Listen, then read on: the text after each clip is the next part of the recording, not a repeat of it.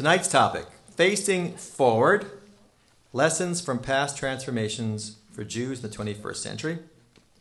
I will not introduce you tonight. Is that okay? I assume on the last program they either know who you are or are in the wrong place. Okay, with that, I'd like to welcome Professor Dr. Hartley Lachter to the lecture.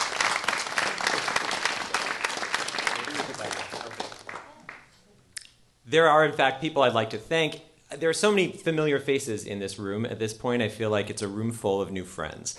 And this past month has really been uh, such a, a, great opportunity for me. I've learned a lot from all of you, and it's, it's, it's really been a tremendously uh, a precious experience for me.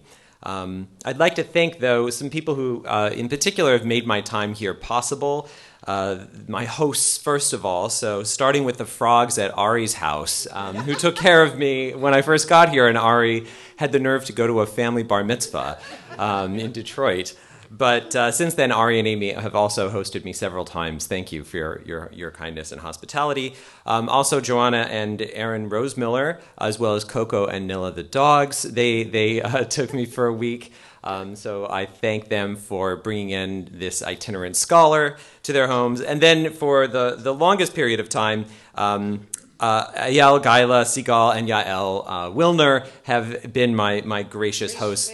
And I don't like I would forget Mish Mish. I haven't forgotten him, but they have been incredibly, incredibly uh, generous in opening up their home to the CSP Scholar, and uh, it, it has been a pleasure there. Um, so, so thank you to the Wilners and, and, and to the, the senior Wilners. I extend the, the, the, the, the family wide uh, appreciation. But of course, Mish Mish the dog at the Wilner's house has been very important interlocutor for me over the past few weeks. And, and in fact, most, most of my talks have been formulated largely in dialogue with Mish Mish. Um, and he uh, he has had thoughtful comments and and and re- really probing critique that has made these talks possible. Uh, so I, I, would be remiss if I didn't thank him uh, with, with with my whole heart. Um, and of course, all of the CSP board members and volunteers. I see you working hard, and and I appreciate that very much.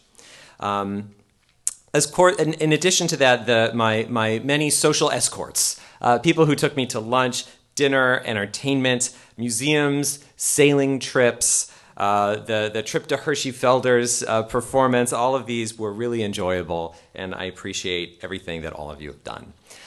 I live in a small community, and I know what volunteer efforts are like. And, and in many ways, being in a small community has, has some benefits. The contributions that are needed from people mean that you live in a community where someone needs you to lein Torah on Saturday. Um, someone needs you to participate in the Chevra Kadisha to help bury those who have passed. There's all sorts of ways in which being part of a small community means being willing to contribute to the organizations around you and to the Jewish life of the community in which you live, because otherwise it doesn't happen. And there's something very special about that, um, but also something really exhausting.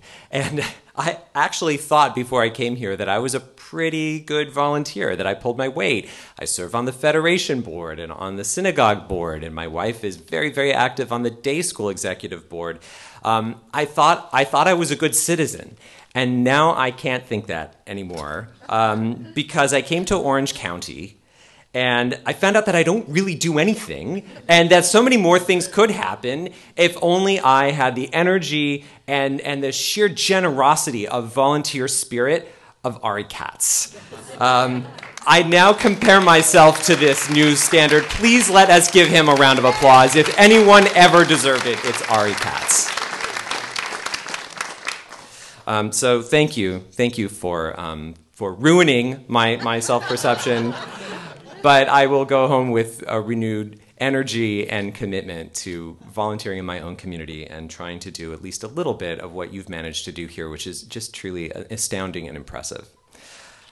So, as I believe I pointed out in a previous talk, Yogi Berra once commented that predictions are tricky, especially with regard to the future. and I, I, embrace that wholeheartedly. I usually talk about the Middle Ages as a medievalist. Um, things that happened about 800 years ago feel like sort of right, right in my wheelhouse. I'm, I'm comfortable talking about that.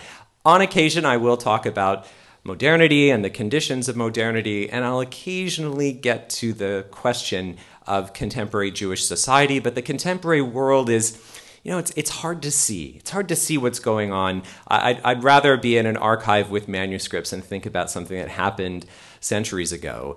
Um, and speaking about the future, that as a policy I, I avoid. So tonight I will violate my own best practice and not exactly make predictions. That I, I would avoid. I think that making predictions, um, especially when they're recorded, tend to, tends to lead to all kinds of bad things. But I want to think about how some of the past examples of, of ruptures, revolutions, and revisions in Jewish history provide both extra- instructive examples for contemporary Jewish communities, as well as cautionary tales. So I want to bring together a lot of the various strands of things that we've talked about in different conversations and think about how that helps us consider something about the future questions that we'll be facing uh, and that will continue to be facing Jewish communities uh, in, in North America and around the world in the 21st century.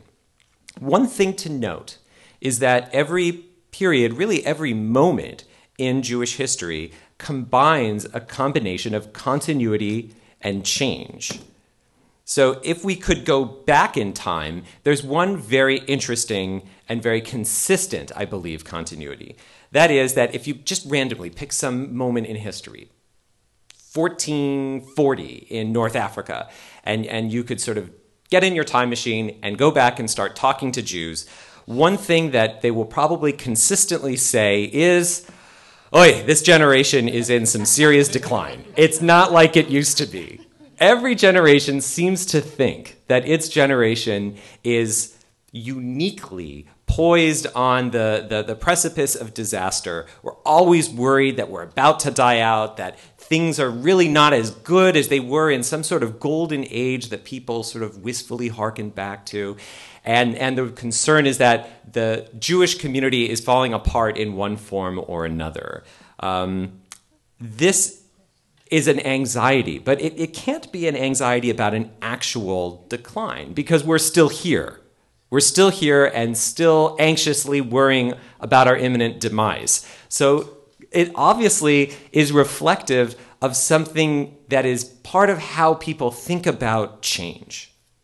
That when a person lives in, uh, especially a traditional culture, traditional cultures actually are very, very dynamic and often in flux. But that experience of flux, that experience of change, does evoke tremendous anxieties. Um, this is part of the reason I think, as people talk about the 21st century, there's a lot of dark predictions about what will happen to American Jewry in the 21st century. We're worried about what will happen to the, the size of the population, internal threats, from Jews who are assimilating out of the community, external threats. These are very much on our minds. And while I don't want to minimize those threats, when I think about the 21st century, I actually tend to feel pretty upbeat.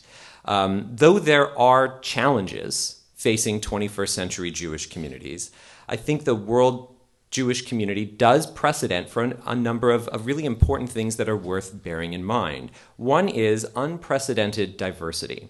Jewish communities today have so many options, and this is a result of modern society itself, that Jews are able to find a home within a Jewish community because there are so many kinds of Jewish community and so many kinds of Jewish expression.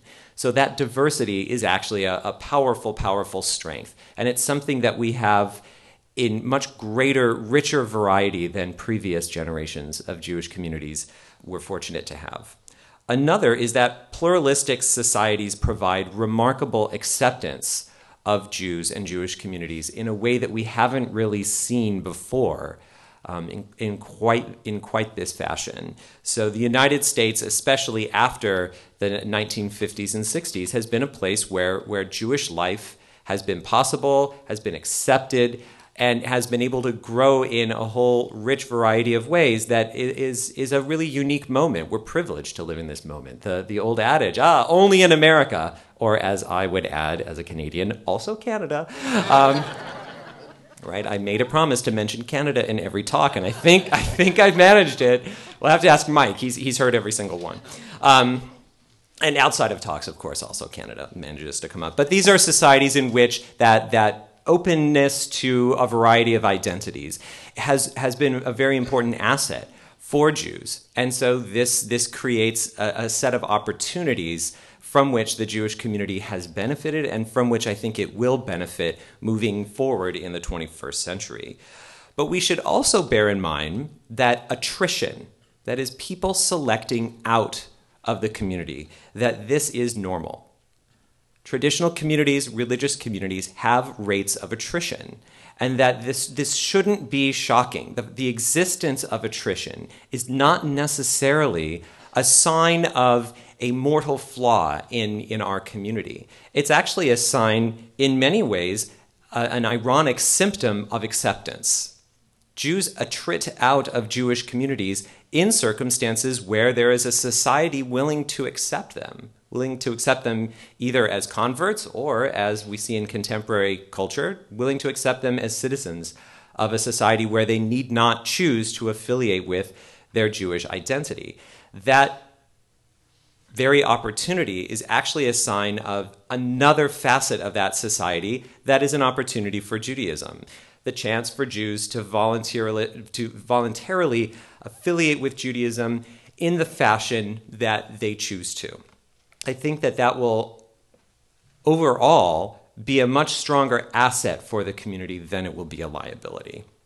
These new expressions of Judaism, however, that happen in the contemporary world are often not recognized in their own time. And when we look historically at some of the the revolutions and changes, paradigm shifts that have occurred in Jewish history, the moment where it's happening, where it's really the present, tends not to recognize that change for the important phenomenon that we, with the wisdom of hindsight, are able to recognize it to be. People either don't perceive it, or they perceive it and regard it with a degree of hostility. But over time, we can see how important many of these changes are. So the process of change is hard to see in one's own moment. So a person can be living in a period of tremendous, rich Jewish diversity and not see that right in front of them. But perhaps if they were to then write a history of their community or their region 50 or 75 years later, they, this would become visible. So we should bear in mind that the present is often hard to see. This is why I like the Middle Ages. This month, we've had an opportunity then to consider some of the ways that Judaism as we know it is the result of all kinds of shifts and transformations. First, of course, exile, the first and second temples being destroyed, plus many other forms of exile, has led to an experience of unsettled migrational history. And in the talk on Jewish migrations and Jewish exiles and expulsions, the capacity to function within the conditions of exile and then the conditions of expulsion and migration, this has been incredibly important. This is a national and a religious skill that Jews have developed that has served Jewish communities very, very well in the 20th and then moving into the 21st centuries. Many of us don't live near where we were born. And I think that Jewish communities will continue to move around, and the capacity for Jewish life always to reinvent itself in new places and to welcome new people to those places where Jewish lives are being built. This is something that I think will put Jews in good stead in an increasingly globalized and mobile economy in the 21st century. Creative constructions of community from the Middle Ages are part of how people do this. And in the talk on the development of modern Judaism out of the, the charitable organizations of the Middle Ages. I argued that these kinds of volunteer organizations that made everything from Jewish education to Jewish healthcare to Jewish knowledge and the dissemination of Jewish books possible in the Middle Ages, this is something that will continue to be really important in the 21st century as well. There's a strong blueprint for this within Jewish communities, and I think that that will be something that will serve Jewish communities well moving into the future. But we've also seen bold reformulations of Judaism itself. Um, some examples include, of course, one of my favorites, Kabbalah in the Middle Ages. This was a radical transformation, one that was very public, as we talked about on the very first night, but one that has had a very important role in how Jews have imagined and reimagined themselves in many periods of Jewish history since then, up to and including today. But philosophy was another option one that became less powerful publicly, but another option that emerged from the Middle Ages. And who doesn't know Maimonides? We talked about Maimonides and how he was both a controversial character, but also a celebrated individual as well, despite the fact that his, his program was, was quite revolutionary and originally opposed by many people. Messianic movements are found in every generation, but of course, especially the movement of Shabtai Tzvi. These also have led to disruptions and changes in Jewish life and in conceptions of Judaism itself that have had important, sometimes even unintentional, positive eh, impact on subsequent Jewish communities. Then the Enlightenment and emancipation. This created what, as I mentioned in last night's talk, Judaism as a religion as we know it creating a society in which religion is a private part of people's individual lives. This is a construct of modernity. In the Middle Ages, the Jews who I studied didn't think of Judaism as their religion. They don't even have that word. They're Jews. They live in Jewish communities. They aren't subject to the same laws as the people around them.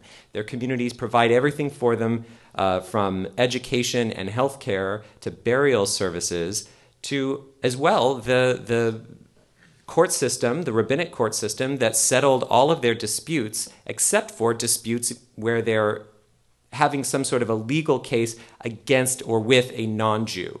These communities were part of their entire identity.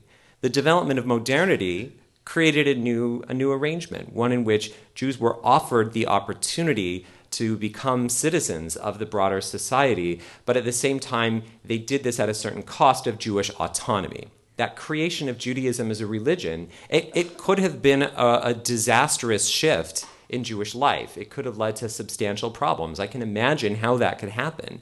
But what we see is instead that opportunity becomes a chance for creative reconceptualization, reimagining of what Judaism is. Something that happens within the voluntarily created communal organizations of synagogues, of schools, of informal organizations, of the CSP this becomes part of how Jews find space for themselves once the space that they had traditionally occupied was radically altered. Another alternative, an alternative that seeks not to make maximal use of integration and citizenship in the modern world, are movements like Hasidism and Haredi Judaism. This is another form of Jewish expression that engages the modern world, but by opting out of at least parts of what modernity has to op- offer. As a result, Jews living in the modern world have a lot of options and a lot of ways of expressing their Judaism, a lot of different forms of Judaism that they see around them, some of which they might like very much, others which they don't like very much. Let's not forget that in a world of diversity, part of how you know you see a diverse world is there are other Jews with whom you disagree. Uh, so if you right now feel very encouraged because you can call a lot of options to mind, that's a sign of a community that has been able to proliferate a whole variety of conceptions of what Jewishness means. And it means they have the opportunity within the broader cultural historical reality in which they live, where they're able to be everything from reform or renewal or secular Jews to Haredi or Hasidic or other kinds of Jews. We then, of course, also in modernity see another revolution Zionism and nationalism, creating a whole set of opportunities and a whole set of challenges as well. And then, of course, secular and cultural Judaism. Many Jews have an identity that is connected to Jewishness, but in a secular rather than religious way. This is something rendered possible by modernity. It creates a mode of connection between Jewish people and their community, even if they don't feel connected to religious identities. This isn't a sign of the weakening of a Jewish self conception in the modern world. I think it's a sign of tremendous, robust creation of options for Jewish identities in the context of modernity. So, elements like these, these reflect shifts in Jewish life and shifts in the idea of what Judaism is. And they continue to be relevant for many Jews today, but I would argue they're relevant in, in new ways.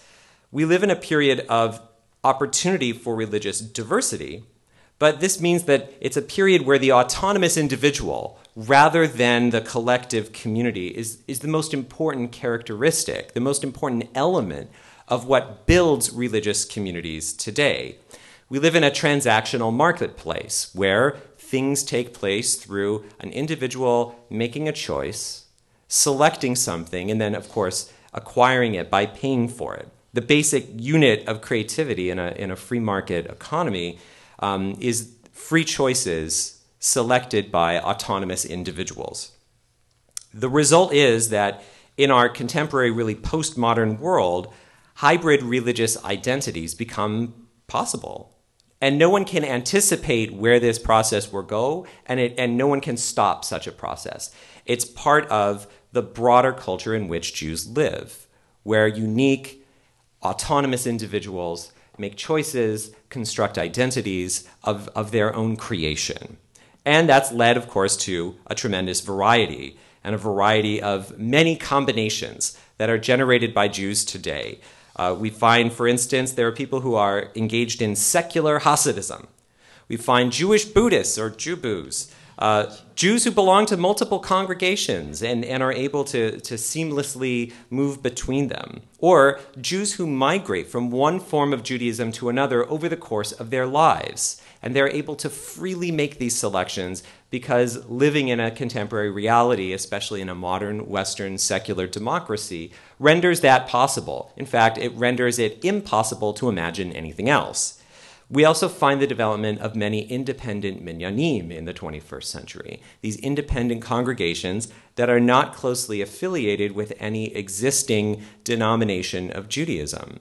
Here it would seem that they're falling between the cracks of existing denominations, so they're creating their own new Jewish reality. And where that leads, I don't know. I want to avoid predictions, but it seems like this is an important facet of contemporary Judaism.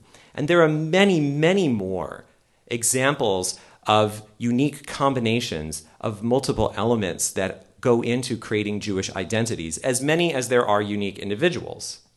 And that complexity up close might look disorienting or even hard to see. But I think the story that we'll be telling about the forms of Judaism that are being generated in our own reality right now, when we have 20 or 30 years distance from it to look back and analyze it, I don't think it will be a bleak narrative of decline. I think it will be a new moment where new things were happening.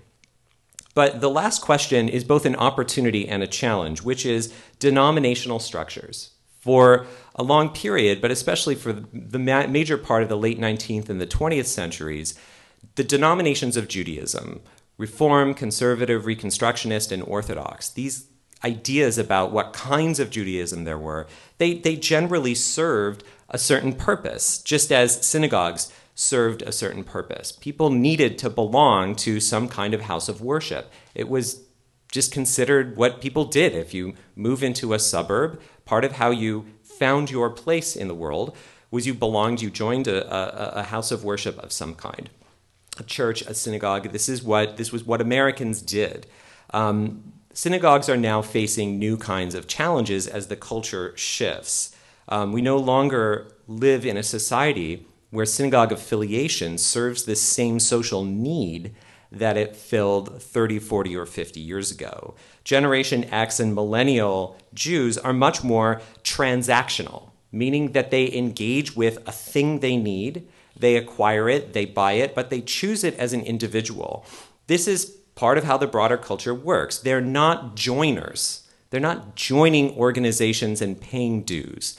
They tend to identify something that's a need within their life and they go out and engage in a transaction that is similar to an, a, an economic transaction in, within the broader context of capitalism in order to meet that need. And they do so as individuals rather than as obligated members of a community. Um, there's the famous quote from the late 12th century Sefer Hasidim, uh, the Book of the Pious, uh, written or at least attributed to um, Judah the Pious. And in it, uh, there's a passage that says, that warns the reader when you move to a new town, observe carefully how the young people in that town act. referring to the non Jews who live in that town. Because the way in which they act, in exactly and precisely that way, will your own children act. And this, this is not something new. We find that in every generation, people, they don't understand young kids these days. I, I think that all the time. College students, they're now quite baffling to me with their social media and all kinds of things they do. I, kids these days, I really don't understand them. Um, and the wide gauge earrings, I, I, can't understand what they were thinking. I, so you know, I often talk about this generation gap that I feel with people who are you know only 20 years younger than me. But generations change, and people tend to reflect the culture that is around them. Um, in, in this case, the culture that people are living in today is a transactional, individual, free, and open culture where young people, if they join something, they join Netflix. They, they don't join religious organizations in the same way.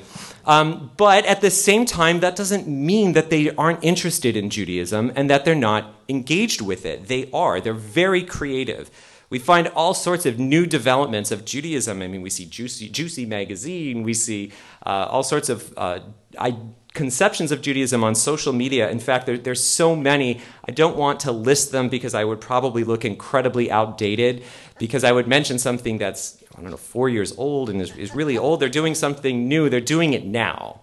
And that engagement is taking place in, in areas where we just don't typically look but it doesn't mean that it's not there. If we see the declining roles of synagogues, sometimes that's because people move. Populations don't stay still in the 21st century. And if we see that Jews aren't, or at least aren't yet, returning to communities for the sorts of things that we might anticipate them, that, that doesn't mean they're disengaged. It might mean that they're differently engaged, that they're living in a different culture, that they're acting the way the young people here act. And that's not a new problem. That's a very, very old one. And perhaps we can take some comfort, at least in the fact that that phenomenon has been around for so long. I think engaging a younger generation in the 21st century will require being open to new ideas, and possibly it will require emphasizing some old ones as well. But I'll, I'll come back to that in a bit. Previous ruptures and revolutions, ruptures and revolutions provide both inspiration and caution. So one lesson from the past. Don't be afraid if your kids engage Judaism differently than you do. We should expect that they will. Also, most major shifts in Jewish history, and especially in Judaism, have always been accompanied by tremendous opposition. Hasidism brought with it the mitnagdim, which we talked about in the Hasidut lecture, the lecture on the development of Hasidism. The mitnagdim, those who oppose, they didn't actually call themselves that. The Hasidim called themselves that because the Hasidim understood how to frame the debate in their contemporary discourse. They were very engaged with their contemporary world and they were good at PR. And by formulating this idea that they are the opposers, they characterized the opposition to Hasidism as people who simply were resistant. And in fact, in some ways they were. We always find that the development of new religious forms is accompanied by resistance. In the Enlightenment, the Jews who engaged the Enlightenment, the Maskilim, they were opposed by more traditional Jews. Secular Zionists were resisted by religious authorities at first. And what we find is that this resistance really doesn't produce anything. At least it doesn't produce the positive result that they're looking for, which is to end this new form of Judaism that they feel threatened by. It, in fact, doesn't really accomplish that at all. If anything, it adds to the thing that they resist. Past transformations provide the lesson that change, even when it's accompanied by opposition, can't be stopped. It can simply be observed and understood. It's part of how Jewish communities move forward. There's another lesson um, that I think is important when considering past forms of transformation, which is that to change really means to build. And building requires education. So, a better educated Jewish population can meet its moment better. And this is a, this is a serious challenge uh, in the 21st century, and I don't have simple solutions for it. Jewish day schools, Jewish summer camps, Jewish immersion trips abroad to Israel and elsewhere, and I think some of the elsewhere trips are also very, very interesting. These are tremendous opportunities for experience. Day schools, in particular, are a chance for students to feel educated and for students to feel enfranchised as Jews. I always sort of was jealous in college of my colleagues, my friends who had had Jewish day school education because they never felt like a fraud. They could complain about this or that about Judaism and they knew what they were talking about. And I felt like I was playing catch up when I was in my late teens because my, my friends who had been to day school knew so many things that I didn't know. And it was because they went to a day school, maybe one like this one. Um, this is a beautiful day school, by the way. I just have to point out it's it's really gorgeous. In in Allentown, Pennsylvania, we have a small school with less than hundred kids, and there are no palm trees anywhere near it this place is it's, it's really beautiful. But day schools are, are something else, and that is that they're really expensive. And this is meeting up with a demographic shift and challenge in just how modern society works. Many young professionals don't make enough early enough in their career to be able to provide a Jewish day school education for their kids. They might make enough over the course of their entire life but not right at the moment, maybe in their early 30s when they have two or three or four kids to send to day school at $23,000 apiece. This is a real problem. And Jewish philanthropy is going to have to find a way to meet this challenge. I believe it will be vital for meeting this challenge. But it's, it's a serious question, and I'm, I'm, not, I'm not really sure what the, the, the happy answer to that one is. I, I believe that in the 21st century, day school education and other forms of Jewish education will be really, really important for creating a base of creative, engaged young Jews to reinvent the Judaism of their moment, which is the, uh, the obligation really of, of, every, of every generation. This is how we can create the tools for that. But it's, there, are, there are cost barriers that are substantial. Um, of course, we, we need a lot more from our schools than they needed. Providing Jewish education is something that Jewish communities have always done, but it's not just a, a cheder and, and a guy there teaching some kids how to memorize Chumash and Rashi.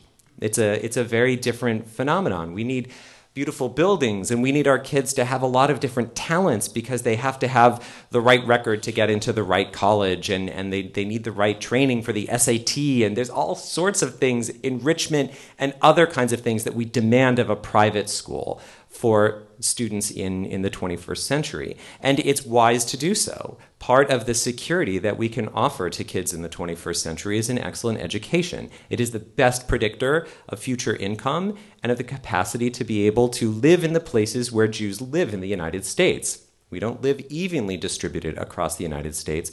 We live in little pockets, little places not always in cheap ones. An education matters. Education, it's, it's good that people are offering the highest quality education that they can, but that means day schools are now doing an awful lot, an awful lot that they didn't do 50 or 100 years ago. It makes them expensive. There's a reason why they cost a lot, but there's also a reason why they're needed. Finding a way to bridge that gap is going to be important. There's also a change that's happening in just the daily lives of um, young-ish Jewish people, and I might put myself in this demographic, uh, which is shifts in gender dynamics and in work patterns. Namely, that there are different responsibilities now that are shared more evenly, not perfectly, but shared more evenly within households, including not only household tasks in the running of a household and the raising of children, but also of work. And two couples, two, both members of a couple raising children and both working, this has become very common, when in fact it used to be much, much less common. What this means is that young Jewish couples are stressed out and don't have any time, especially when they're worried about paying for day school, right? They're, they're doing all of these things at once. Um, and, and these shifts in, in, in work and life, they're also accompanied by shifts in the, with, that come with the creation of this word called parenting did any of you who raised kids uh, in, in, in an earlier period, did you use the word parenting? No, they, you did. Anyone here not use the word parenting? No, there, that, that wasn't a word. Um, I, went, I had a, a student who uh, she, she audited a lot of my classes, but she said she raised her kids in the 50s and early 60s. And I, I was, I forget, I came into class and I had a lot of baby baby spit up all over my shirt. And I was saying how I, I had changed the baby, and then I was trying to run out to class, but I, was, I had fed her, and she spit up all over my shirt, and there just was no time. And so I had to teach with, um, with a lot of baby barf on my shirt. And uh, so I just explained it to the class, and this woman, she laughed. She said, my, my husband never changed any diapers. I said, You mean he didn't like change them right before work? She said, No, he, he didn't do that. I, I was astounded. I mean, that was like saying he didn't sleep or drink water. Like, how, how could that be possible? And, and she said that wasn't done, that there was a different division of, of labor, but that these, these, these different ways of balancing households create challenges and opportunities. I think there's a reason why um, we don't have a lot of, of young couples with young children who are here tonight. Um, although there are, there are a couple aberrations uh, in, the, in the crowd. Um, and and it, there, are, there are good reasons for that. People are pressed for time, and it limits how much and in what way they can engage their broader Jewish community. Right? Not all of them can be Ari Katz, who somehow has been doing this for now going on 15 years. Um, th- th- this causes, I think, a- another form of barrier that that separates people from their broader community. They need things from their community, but they're also limited in ways that they can access them. Um, in fact, if this were this talk were being given at home in Allentown, I'm not even sure I would be able to be at the talk because I had to have responsibilities, uh, and and that that's that's going to be a challenge. Um, another point that's worth noticing from past ruptures and revolutions um, is the fact that the idea of Jews and Judaism is unfortunately considered important to non Jews. And I say unfortunately because Jews don't really need other people to be thinking about them in order for us to have a vibrant community. And this has, at times, had tragic consequences. While Jews would be happy to be ignored so that they can just sort of do their own thing, other people are imagining Jews and sometimes imagining Jews in nefarious ways. Now, at other times, this has led to consequences that are simply fascinating. So, in the talk on the role of Jewish mysticism or Kabbalah in the development of Mormonism. I mean, who saw that one coming, right? It's, it's not something that we would anticipate. But if we think about the role that Jews, Jewish access to revelation, and the idea of Jewish secrets and traditions has for non Jews, and in particular for Christian Protestants after the Enlightenment, it's not that surprising, actually, because Jews are present as a player in the drama of Christian and Muslim religious identity. And in a way that Christians and Muslims are not present in how Jews and the practice of Judaism and the construction of Jewish identity is created. And this, this can be a complex, uh, mixed blessing. So it does mean that it's worth remembering that on the one hand, hatred of Jews or anti Semitism isn't really about Jews. It's, it's about a way of imagining Jews in a foreign culture. But on the other hand, that means that the love of Jews or philo-Semitism also isn't really about Jews. In both cases, this is about something internal to a non Jewish cultural reality. So, philo-Semitism, just like anti Semitism, is not necessarily what it appears, and it's, it's not something that is a direct result of Jews and Jewish life in the public sphere. So, Christian, Christian Zionism today is a great example of this. Um, this may be an interesting relationship of convenience, but the thinking that informs Jewish Zionism is very, very different from the thinking that informs Christian Zionism. And these relationships, we should bear in mind, are not under Jewish control. Jews cannot determine the ways in which they are being constructed in the minds of others. We can't control that. And, and we, at best, I think what we can do is, is be aware of that as a phenomenon. Another re- lesson, then, that comes from past religious shifts um, and one that we saw in the series on the development of religious fundamentalism, is that religious coercion doesn't work. Religious coercion seems sort of tempting sometimes. If only we could control what our own community does, then we wouldn't be having any of these problems. And that temptation is always deceptive. Um, it will not help to try to coerce people into in order to enrich their Judaism in a broader environment in which people are functioning as free individuals. This will only lead to difficulty, but it's reflective of a tension that is part of contemporary society that we discussed the development of fundamentalism.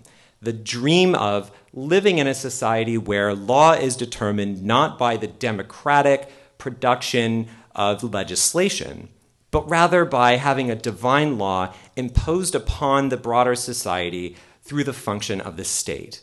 This idea of living in a theocracy rather than a secular democracy. The idea if only God's will was at the basis of our society, there would be no injustice, there would be no crime. And I think, most importantly, for how people imagine this, they feel like their sense of meaning in the world would be confirmed in this very powerful way. They wish to see the state reflect their own religious identity.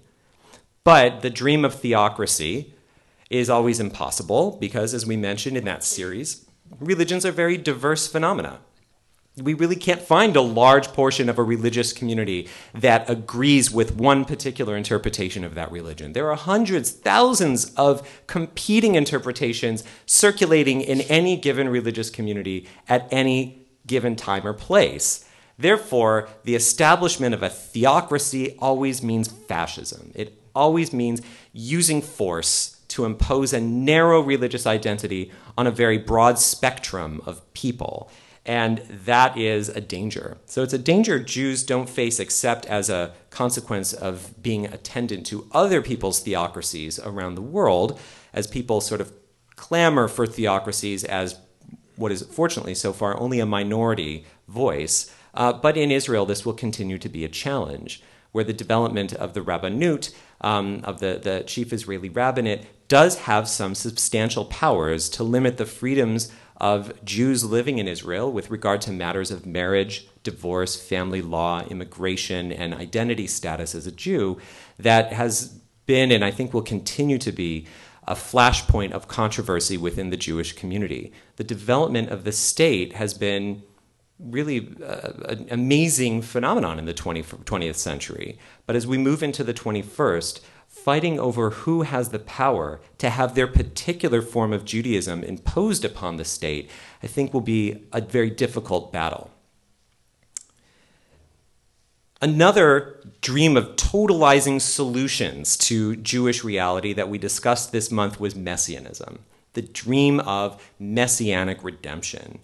Rather than finding a way to cope with the Jewish condition, the messianic dream reflects a desire for total transformation of Jewish reality that will somehow solve all problems. And in some cases, as we discussed, transform Judaism in a very fundamental way. Messianic dreams are a kind of rebellion against existing Jewish life, dreaming about replacing it with a different vision of Judaism.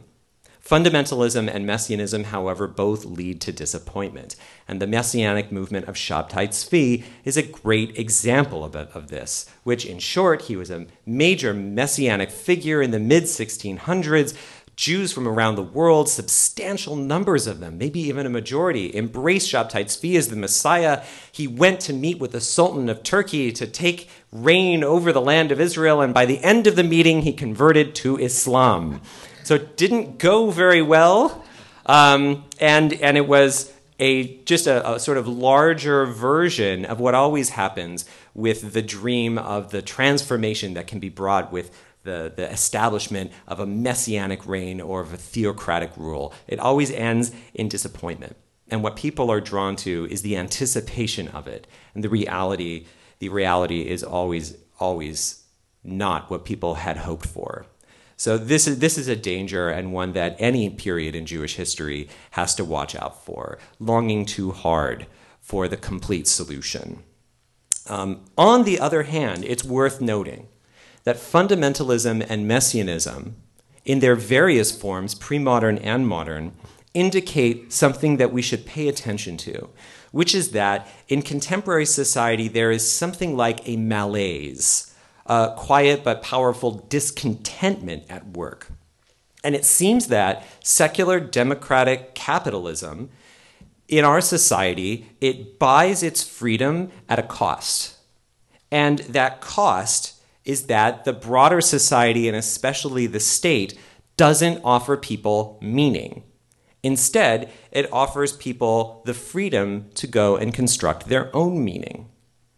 And that sounds good, but it leads to a tremendous proliferation of options, which some people find very disorienting. And in many of the Jewish ruptures and revolutions of the past that we've studied, there's always been some combination of this harmony with the broader culture and a sort of resistance to the cultural logic of the moment in which Jews are living. That's another tension in the history of Jewish change, of embracing the surrounding society and its values, and then resisting other elements of that same society.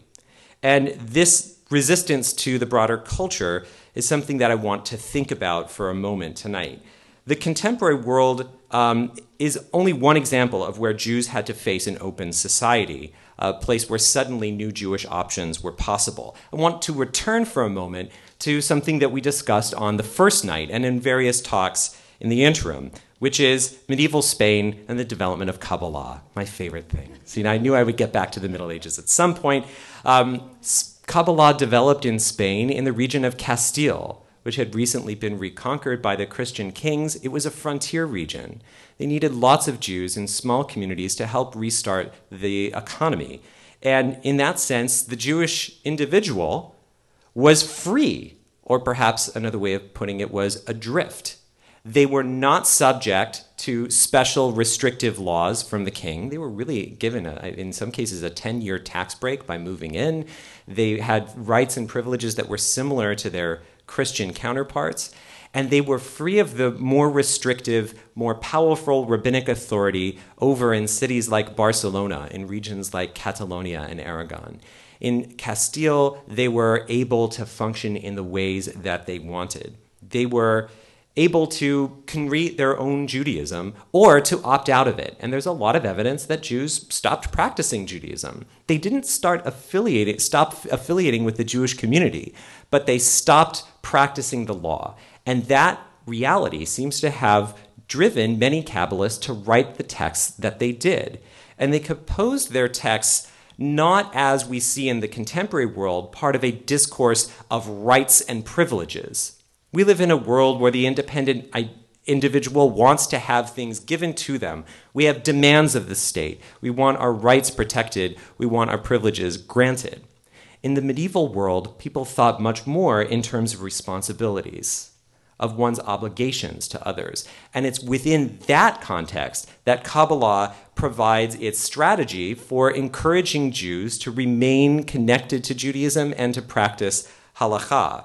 Um, the question was then for the Kabbalists what does it mean to practice the law? And this is where they engage in this fundamental shift um, of how to imagine halakha. Is they argued what I've mentioned scholars use the word theurgy. They argued that when Jews practiced the law, they impact the, the, divine realm, the realm of the ten sfirot or ten emanations, bringing the light of Ein Sof, the essence of God, down into the world. They argue that literally the cosmos itself would cease to exist if Jews didn't practice Judaism.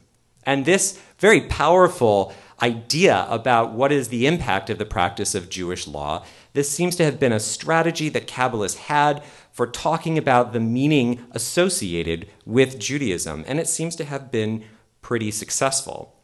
But that power is depicted by the Kabbalists as a double edged sword. Empowerment brings with it an anxiety of responsibility. And that, that anxiety of what will happen if a person wields their power incorrectly this is part of how Kabbalah describes the power of Jews as well. It's evocative of an idea in altered form advanced by Michel Foucault, the famous French anthropologist who died in the 1980s, who described the power of the modern world as functioning kind of like a particular form of prison developed by Jeremy Bentham in the 18th century and 19th century um, called a panopticon. And the panopticon was a central prison or a circular prison was designed to answer the problem how do you control, minute by minute, the actions of your prisoners if you have hundreds of prisoners and only a few guards? How, how do you do this? Many pre modern prisons didn't care. They were dungeons. They didn't really care what prisoners were doing, they were locked up. But in the development of a more modern sensibility about prisons, where they want to control every individual and reform them, the idea was that in the panopticon, you could have a central guard tower with a circular prison of many tiers, many stories tall, with cells that were open to this central guard tower. At any moment, the prisoners could be under surveillance, and that it would be through surveillance that they, people could be controlled not because they were being coerced at every moment physically by the guards. There's only a few guards in the middle with walkways to be able to get to every tier of the prison very quickly. It was by the anxiety of knowing that they were being watched. As Foucault notes, this is a metaphor for the modern world in which visibility, as he puts it, is a trap. The fear of being watched is what causes people to self regulate. So the guards really didn't have to do anything other than sit there and maybe be watching. In fact, in the original Panopticon, people were hidden behind a sort of slatted series of blinds, at least the guards were, so that no one could, um, no one could know if they were being watched. And that anxiety meant they, they weren't certain what would happen if they misbehaved, and so they were able to be controlled. Kabbalah functions in a similar but still very different way the individual isn't functioning under what I would call the Santa Claus theory, where God can always see when you're sleeping and knows when you're awake. It's actually a much more powerful assertion about what Jewish actions mean. The argument is that Jews wield divine power in the world, and that when they wield that power badly, they cause terrible things to happen. It's an anxiety of responsibility. It's a sense that Jewish actions matter and the opportunity provided by doing the right thing and sustaining the cosmos is coupled together with the negative consequences of doing the wrong thing and bringing destruction into the world. In the Zohar, there's a passage where um, the, the text describes what happens to a person who engages in a, in a misinterpretation of the law. The Zohar puts it that a person, citing Isaiah 51 17, say to Zion, You are my people, Ami, meaning you are with me, imi, becoming my partner. And just as I have made heaven and earth by speaking, as it says, by the word of the Lord the heavens were made, Psalms 33 6, so too do you. Happy are those who engage in Torah. Creation of the world is the consequence of interpretation of the Torah. It's a radical and really emphatic assertion about the power of what happens as Jews act. But the passage goes on to describe the negative consequences of studying Torah incorrectly. It says that, quote, one who is and one who is unaccustomed to the mysteries of the Torah and innovates words he does not understand, then creates, as the text goes on to say, a distorted heaven or a world of chaos, which has the effect of, quote, killing thousands and myriads. So be careful when you study Torah. According to this passage, terrible things can happen. But for the medieval imagination that emerges from this period, Jews are partners with God in creating, sustaining, and nourishing the world. In the talk on the notion of divine incarnation, we talked about how Kabbalists emphasized the divine nature of the soul and the power of Jewish actions by virtue of having such a Jewish soul. And there's the powerful image that Abraham was like a partner with God, and it was as though God says, I have a garden that I tend, but now you, by observing my law, you tend my garden for me. They are the ones who take care of the divine garden, who perform divine acts in the world. And this sense of what it means to perform Judaism argues that it's a, a, a, way of doing the divine service of tending the garden of the cosmos. So it's within that context that Kabbalah is able to really, I think, reaffirm Judaism in the Middle Ages. Now, this leads me to speculate, which is always a dangerous thing to do. But it leads me to speculate that this past transformation might have something important to teach us about the 21st century, which is that it's important to engage and resist the broader culture, and that perhaps the resistance that people today are looking for within the context of freedom, within the context of a more service oriented, transactional, autonomous individual society, people are looking for the opportunity to be obligated. That people might, to put it differently, they might need the opportunity to be needed. And that while people do need freedom, they do need the chance to make a contribution and to give back. And Judaism today can offer that. When I was in my early 20s, I, I would move to New York and I was in a community in Riverdale. Um, that's actually where I met the famous Mark Michael. Um, but unlike him, uh, I joined the Hatzalah ambulance crew, and they, they needed people to be volunteer EMTs. So I took the EMT class and I, I, worked as a volunteer EMT. I was a little afraid of it at first, actually. I thought it might be kind of traumatic. And it was actually, it was wonderful. It was a great opportunity to help people, people I didn't know, but people who called the hotline and, and needed help. And that felt like a powerful mitzvah to me. It was a it was a, a, a great opportunity, and it also gave lots of funny stories. Um, I found that we would go to the, the apartment of an older couple and we'd be helping. I remember multiple times, not just once, uh, a group of a few of us in our young 20s, um, mostly men, would would go to help help someone up. I remember one woman were asking all of us if we were married and if we were available because her granddaughter in Manhattan, she she has her number here. She really wanted. We're like, well, you have a pretty bad broken leg. We really think we should focus on your medical attention right now. And she says, well, you could call her. Don't tell her you got your number from me, but you could call her, which I, I thought was adorable. So multiple times people tried to set us up while we had while we had lights and sirens going, the uh, the shidduch opportunities were there. Um, and I also remember once we went to a woman's kitchen where she had fallen and, and uh, broken her hip. Um, which is a pretty bad injury, but she, she was urging us. She said, You're young boys, why don't you eat something? We're already here in the kitchen. She said, I just made muffins and you should have some. And, and we were like, Well, we, we really should go because broke your hip. And she said, please, they're very good. I, am telling you, they're, they're excellent. And, I think that to keep her happy, we actually did take the muffins, and they, they were really good.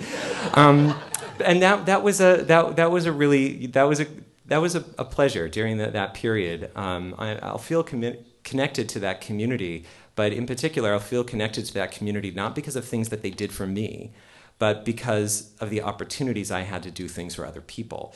Moving to Allentown, um, it was very different from living in the Upper West Side, where no one really needed me for anything. So I could show up at Minyan or not, and no one would know. I could go to synagogues on Saturday, where the whole demographic of the synagogue was, you know, Jewish graduate students in their 20s, right? Like that was, a, there, were, there were multiple competing minyanim with that demographic. Um, so that it almost felt like I didn't really matter there. Um, and then I, I moved to Allentown, Pennsylvania, and suddenly in this small place, I, I did matter. And all kinds of volunteer opportunities were not just made available, but they were needed. And I've, I've actually found it really a, a resistance to the broader culture to be in a place where a person's efforts are needed. And, and one of the most surprising kinds of opportunities to contribute that I've come across is, is participating in the Chevra Kadisha or in the Burial Society, um, which also I was a little afraid of at first, but they said, You're an EMT, come on, you, this shouldn't freak you out too much.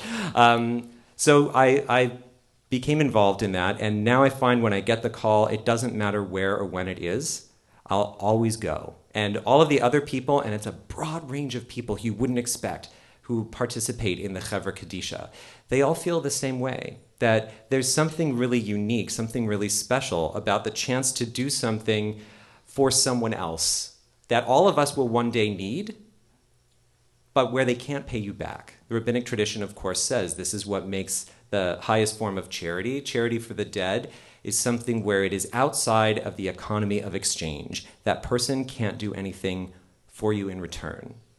And that is actually a powerful, powerful experience I think because it provides an opportunity to step outside of the system of relationships that are primarily transactional and do something for someone else because they're part of a Jewish community, you're part of a Jewish community, you might not even know them, but it's something they need and it's something you can provide.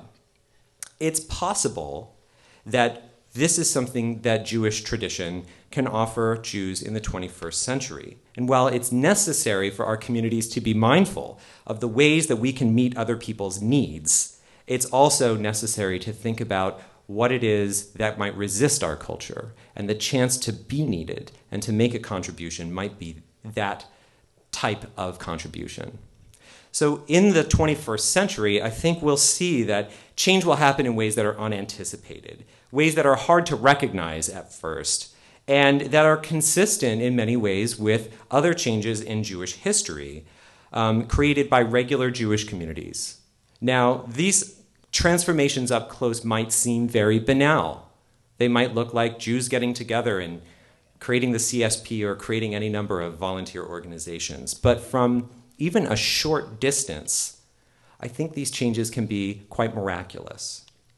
After this past month, I've had an example of how Jews can create exciting new forms of community and by getting together and sharing knowledge together, create a rich Jewish experience. If Orange County is a microcosm of the broader Jewish community, I feel hopeful for the future for sure. The past month has been a tremendous pleasure for me and I want to thank all of you for sharing it with me. Thank you very much.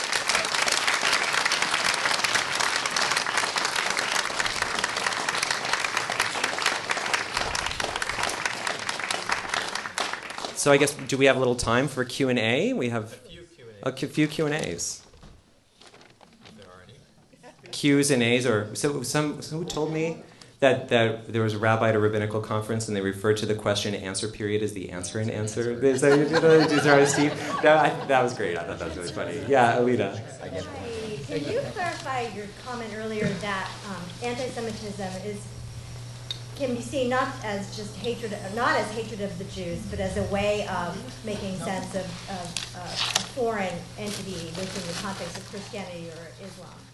Um, I think what I was trying to say there is that anti Semitism is not a reaction to real Jews. Anti Semitism and philo Semitism are functions of imaginary Jews in the minds of other people constructed by other cultures. So, therefore, when you said, I thought you said that can't control the ways we're being um, constructed in the minds of these others, mm-hmm. and therefore we can't really resist or fight anti-Semitism. I don't know if that's what you meant, but can't we do that by making ourselves known, making ourselves real to those people, so that we are no longer just a fabrication, but they know us. The, the more real Jews become, I think the, generally the less hated they are, though I, I can't say that I have a huge amount of empirical evidence to substantiate that. But uh, the efforts of some groups like the, the ADL like Mike's involved with, that, that's very good because it helps mitigate the problems of anti Semitism. But the existence of these impulses is the result of things that Jews can't control and is not the result of how Jews act. I really don't think it's that Jews act this way and then they are reacted to in the following way. Jews are already present not as real human beings, but as imagined symbolic placeholders in the minds of, of Christians and of Muslims and of others, where it, it, it, it's already there as something that we can't really control. But we can just be mindful of and aware of the fact that it's there. It's not a problem to be solved, but rather to be managed. Yes? Can you explain if we have chachma and we think so highly of ourselves in terms of our wisdom our general smarts, how is it that we accept the idea that we can be a theocracy in Israel and haven't learned from the past, based on what you said, that it doesn't work, that it's doomed for failure? Or learn from the present. Um, it's yeah, it's it's inevitable that it will lead to tensions and that will you any theocracy always involves a very small portion of a very broad spectrum, composing, uh, con- seeking to control and impose their, their will, their, their religious view onto a majority of people who don't accept it for whatever reason, because they're on this side of the spectrum or that side of the spectrum. Um, that strikes me as an, an, historical truth that this is inevitable. Um, but it's, it's one of the challenges facing Israel today. Um, there, there's a whole complicated history to this that we talked about in one class that was about the development of the Israeli rabbinate in the context of thinking about dreams of theocracy in the 20th and 21st centuries. Um, it's, going, it's going to be a challenge that will affect the, the, the community in Israel and will also affect the non-Jewish, the, the non-Israeli Israeli Jewish community because of the way in which the small percentage, the small part of the Jewish spectrum in Israel that controls that part of the state um, will be increasingly distanced from and will seek to distance itself from the Jewish community in North America and around the world. I wish I had some good solution for that, but it's, it's there, it's a reality, it's something that we're going to continue to have to think about. Yes? Would you care to comment on the president, I'm not sure if it's the president of France or statement that if the Jew, if Jewish people, if the Jews leave France, France will more or less cease to be France as, as it was designed after the, uh, was it, the period where they were. or after the revolution. Yeah, I think the prime minister said that. And I think he's imagining basically France is inconceivable without its Jewish population. And I would guess that, and this is partially connected to last night's talk, that what he's implying is that the, the notion of the universal rights of man um, in, in France after the revolution was so important that they extended citizenship to Jews, and they were the first in the European continent to do that. And the idea that anyone, even people of different identities, could become part of the nation and serve as full fledged citizens of the nation, which has had a very imperfect trajectory of development in European nation states. Um, but the, the idea of that is very central to the conception of the French Republic. Jews were the first most important internal indigenous other that had to be accommodated within the, the, the, French Republic. And so I think they see that, and I think it's fair to see that as a very important kind of founding step in the creation of a pluralistic national democracy in France.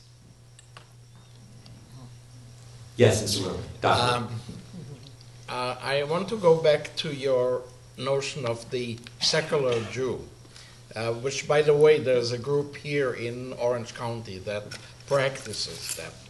And uh, I want an incident that happened to me with my teacher and friend, Rabbi Harvey Goldscheider, which I dared to tell him that the importance of Shavuot for me in Israel was the fact that the lifeguards appeared on the beach in Tel Aviv and I could go swimming. that was the day when lifeguards began. Gave, of course, he gave me a look, but, but I don't think I was wrong. If, I, if there is, if Israel in that respect, yes, I know about the other groups, but in Israel creates a secular Jew. There is saying, I'm a Jew, this land is the land of my uh, forefathers, and whatever I want to do here, that's okay. And I think that that's what's different in, in the 20th and 21st centuries is that now there's a place where people can acknowledge and call that what it is. I don't think secularity, meaning people who culturally identified with Judaism, but were essentially uninterested in the religious aspect of Judaism. I don't think that's a new thing. I think that that's always been a very important facet of Jewish communities, but it wasn't always possible to call it that. Right? We didn't have a word for it, and it wasn't publicly socially acceptable. Whereas now people actually can go to the beach when they want to, and there's no one really to stop them until the Rabbanut changes the rules about that. But uh, there, there's the, the, this opportunity is a, an opportunity that's actually a shift in the discourse. I don't think it's a shift in the reality. I think that that reality was there and was, was just sort of manifest differently or hidden um, or suppressed, but I, I, think it was also present.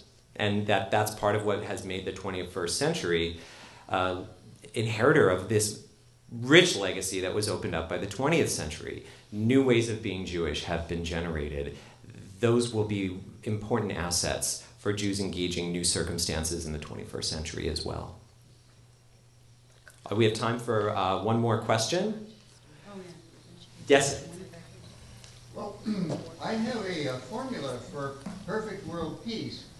All that That should be good. All that has to happen is, is that everybody give up diversity and individuality and think and act exactly as I do.